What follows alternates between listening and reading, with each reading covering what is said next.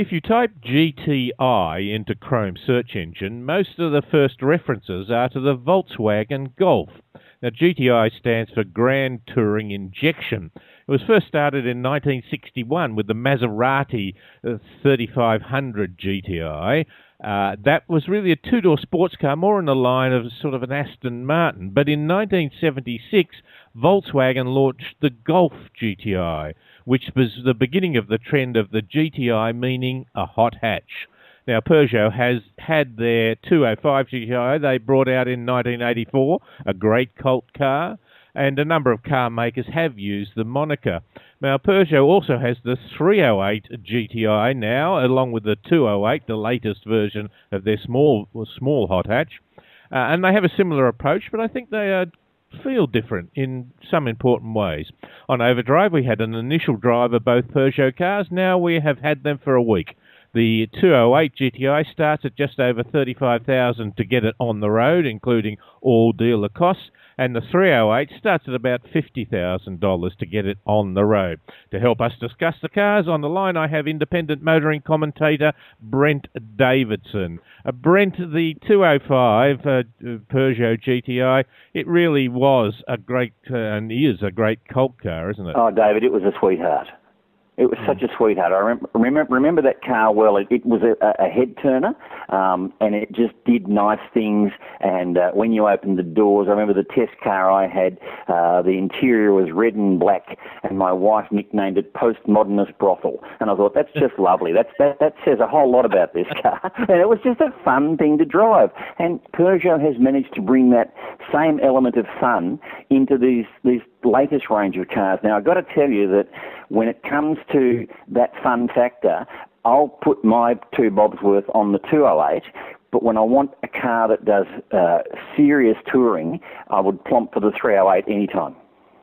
Yes, because GT used to be grand touring, luxury sort of uh, Bentley, uh, elegant, uh, again, a sexist comment of, you know, gentlemen in the Britain touring through the countryside. But GT has become much more sport and, and engine performance and GTI, of course, has become hot hatch. Now, the engine in these are very similar. Well, in fact, they're the same, aren't they? Well, you were saying pretty much. I mean, we have a 1.6 litre turbocharged petrol engine, capacity 1,598 cc's, bore and stroke 77 millimetres by 85.8 millimetres and they're the same dimensions in both the 208 and the 308 GTI uh, trio. We'll call it the trio. We'll get that in a minute. So theoretically, your 147 kilowatt 208 could be could be tuned up to run 200 kilowatts that you get in the in the full house 308 yeah. GTI. Now, I was talking to the guy the other day who runs an engineering company and whose uh, boss was a lover of things called the, the of the DeLorean, as from Back to the Future fame. Uh, and uh, we were talking about uh, this is how in the past young kids would get grease under their fingernails adjusting carburetors. He said, he said, you know, well, what's a uh, spanner? What's a, a, a screwdriver? From my point of view, what I do is I adjust the technology on the car and uh, you know the the things like the computer chip.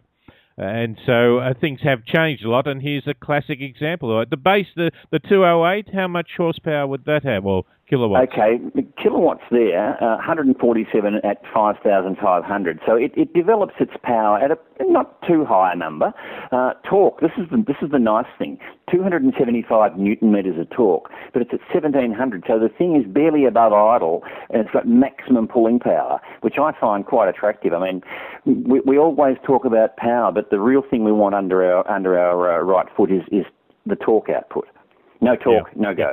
I used to define torque a bit like a draft horse and power a bit like a racehorse, that's but that's a, that's that's a little bit simplistic. But yeah, it's that sort of deep down pulling power that uh, you really want, uh, particularly if you're overtaking, for example. Absolutely. And, now, and David, simplicity. I'm a simple man, so there you go. Now the 308 actually comes in two power forms, doesn't yeah, it? Yeah, this this gets a little bit sort of what the hell. But um, we we have the GTI 250, and now the 250 is the the uh, the French horsepower, so PS designation. Sorry to be confusing. This car develops 184 kilowatts at 6,000 RPM, 330 newton meters at 1900 RPM. Then we go to the GTI 270. 20 more horsepower. What that actually means is 16 more kilowatts, so 200 kilowatts at the same 6,000 RPM, and the same 330 newton meters at 1900 RPM. So, so we're getting a uh, basically um, a performance boost straight up. Well, in fact, what you're getting there is Commodore power in a Corolla-sized vehicle. Yeah, a little bit scary, isn't it? But uh, but, but, extremely manageable because um, Peugeot, as as the Europeans are wont to do, have gone for the holistic approach and not just said, look, let's just shove the biggest donk we can find or the most powerful donk we can find under the bonnet and leave the rest alone. They've, they've basically worked this thing from the top down so that you get the the well-tuned suspension, the good brakes, the the big wheels and the the, the best tyres. You know, they've, they've worked it all the way through, so it's an entire package, and, and that's a nice thing. I mean, look, Peugeot's not alone in doing this, but the fact is that, you know, we, we know it's happening across the range these days. You don't just go and buy this lead sled. Yes, indeed. I, I did find that uh, the bigger car was uh, a, a, more stable car. I'm not saying that the other was unstable. I'm just saying that it, it, it drove a little bit more smoothly. It got a surge of power, which was lovely, uh, but the, the 208 just a little bit almost skatey. That one that you had to think harder about controlling. I think uh, not bad. Not, I'm not saying dangerous or anything like that, but certainly the bigger car I I, I felt was the more grand touring, and I think, as you said at the beginning, that was the one you drive on a longer distance. Well, exactly. And look, I think the reason for this is simply dimensional. The the bigger car, the uh, the 308 or 308, is is 4,253 millimetres long and 1,804 millimetres wide, whereas the smaller car, the, the 208, is 3,962 millimetres long and 1,739 millimetres wide. So we have a, a, bigger a bigger body width and length, which means that the wheelbase is longer. The suspension, the the uh, wheel tracks, the, the width of the, the suspension, what have you, axles is is wider. So the car has a much more planted feel. Plus, you add a bit of uh, weight, a couple of hundred kilos kilos weight, and, and that sort of starts to balance the package out. So, you know, in, that, that's why we have the extra power in the bigger car because we, we need just that little bit extra to move that bit of extra mass. So we the, the bigger car is a, is a smoother package to drive. Um, which means the 208 is a lot of fun and a great great thing to have on a motor car or a, a nice twisty country road somewhere if, you, if, if, if you're that way inclined, of course. no, well, of course, to use these, you've really got to go to track days and uh, to enjoy, as you suggest. Uh, it really does. Uh, I think the smaller one does take me back to some of the earlier versions in that sense. They both come with manual transmissions, don't they? Yeah, look, that's a nice thing. It's um, yeah, you, you you, you can have a, a, GTI with an automatic, and I'm sure in Sydney and Melbourne and, and Paris and what have you, that's a nice thing. But yeah, there is something really, really special about uh, a short throw gearbox and a, a, clutch that's a bit, a bit like a, a light switch, is sort of like on and off, and, and, and you can really get into the whole sporting nature of the thing. Yeah, I found it lovely to drive, just enjoyable to drive, and it's nice to get a manual transmission which are not uh, dominant by any means. Certainly, automatics uh, do that. Of course, the bigger one, the 308, is a five door, and the the little 208 is only a three door. In fact. Uh, that's where it can differ from uh, its competition. Uh, the smaller one uh, competes with things like the Volkswagen Polo. Yeah, yeah, and, and the Polo is a, a straight up and down five door. And in terms of reality, yeah, I think I'd like to have the extra doors in the back. But, you know. Yeah. No, well, again, it depends on where you're coming on, and I think that's why they are distinctively different in many ways. Uh, that you know, perhaps I'm getting old and conservative, but the bigger one, the 308, gives me that balance and that function. Uh, given that we want to throw the 15-year-old in the back uh, periodically, uh, it, mm, it, uh, it, Sorry, David. Uh, and yeah, look, and, and, and here's a, a really practical thing. We're talking about throwing 15 year olds in the backs of cars and putting the groceries in and the whole thing. Fuel consumption, fuel consumption numbers. the the average for the uh, bigger car, six litres per hundred in both geysers. The average for the smaller car, get this, 5.9 litres per hundred. Yeah, yeah, as you say, a couple of uh, uh you know, a hundred or so kilograms more. That's significant, and to do that and more power. That, that that's interesting, isn't it? That they achieve that. Yeah, yeah. So, hmm, but the thing Amazing. is, with, with the extra weight and the extra size, the the bigger car is not significantly thirstier. You you would you would hardly notice it on a on a, a cross country drive. Hmm, the thing that I didn't like about the bigger car was that the tacho read in the reverse direction. It went anti-clockwise. David, you're being a bit fussy, my friend. but I do Well, know. I, I, I, look, I can agree with you, and I, I, I, did find the same thing, and it is just that little annoying. Of course, you get used to it within, you know, uh, by the time you finish the drive and, and you get back into the car for the next drive. Yes, you know how it all, it's all going to work, but but yes, the the the 208 I think goes from, from left to right, and the, the the 308 goes from right to left, if I re- recall correctly. Yes. Yeah, and again, it's our problem of only having a car for a week and, and uh, not getting used to it uh, uh, as that. But uh, as you say, um, it it. Uh, does it stand out? It, it it's got badges on it. Uh, is the looks and the feel of the car?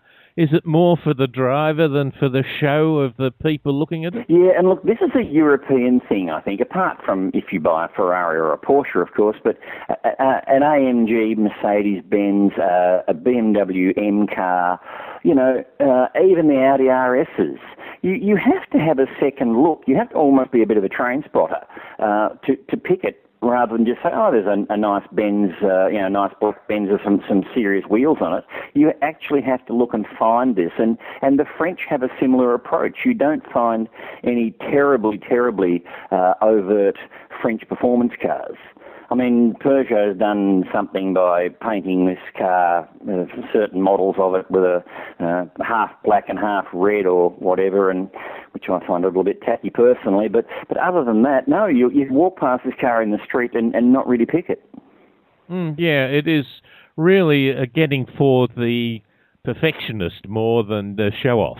Yeah, well, it also, um, to me, it says uh, it, it's it's almost a, a, an anti-theft device because it's, it doesn't become, it, it doesn't stand out as a, as a desirable car for uh, for, for the uh,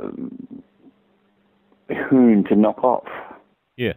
Yeah. Okay. Yeah. That. Uh, uh, yeah, it's not a, an in-your-face looking sort of car, yet it is one that performs well. Do you like it inside? Comfortable? Yeah, look, I am on record as saying I believe that the French make the best seats in the world when it comes to cars, and I, and I don't pull back from that with this. That, that they've made this thing to fit you. Both of these things, all three of these things, in fact, they've made them to fit the people who are going to drive them. You you you drop into one of these cars, the seat gives you a bit of a bit of a cuddle. You put your hand out, the gear stick is exactly where you want it to. You adjust the wheel to the exact position that you want pedals a little bit tiny on the 208, but other than that, you know, and everything kind of fits well. Yes, there's a couple of little idiosyncrasies, as you say. The the tacho in one reads reads left to right, to right to left, or whatever, and, and and there are a couple of little things like that. But generally, yes, this, this is a car that that that you like to wear. Yeah, I found the the 208 just a little hard to get uh, the steering wheel just so I could see the dials as clearly as I might. Nonetheless, uh, it was some of its competitors, a smaller one. We uh, have the Golf Polo, but also not using the GTI badge, but things like the Focus ST, Yeah. uh, or, or, even the Fiesta ST from Ford. Look, Um, it's, it's, a, it's a it's a big market i- i- in hot hatches. They are, you know, it. They're not huge sellers, but, but they're very popular with with a, a you know a certain uh, audience, and and yes, there is there is good healthy competition in the marketplace. And a hero brand, uh, well, hero car for the brand. Well, yeah, exactly. Every every brand needs its halo, and um, these ones do it very nicely for Peugeot. Mm, indeed. Brent, lovely to talk to you. Uh, thank you for that. I appreciate your time greatly. David, it's always my pleasure. It's Brent Davison, uh, who is an independent uh, motoring commentator, is also very, very good at writing and proofreading uh, uh, particular material.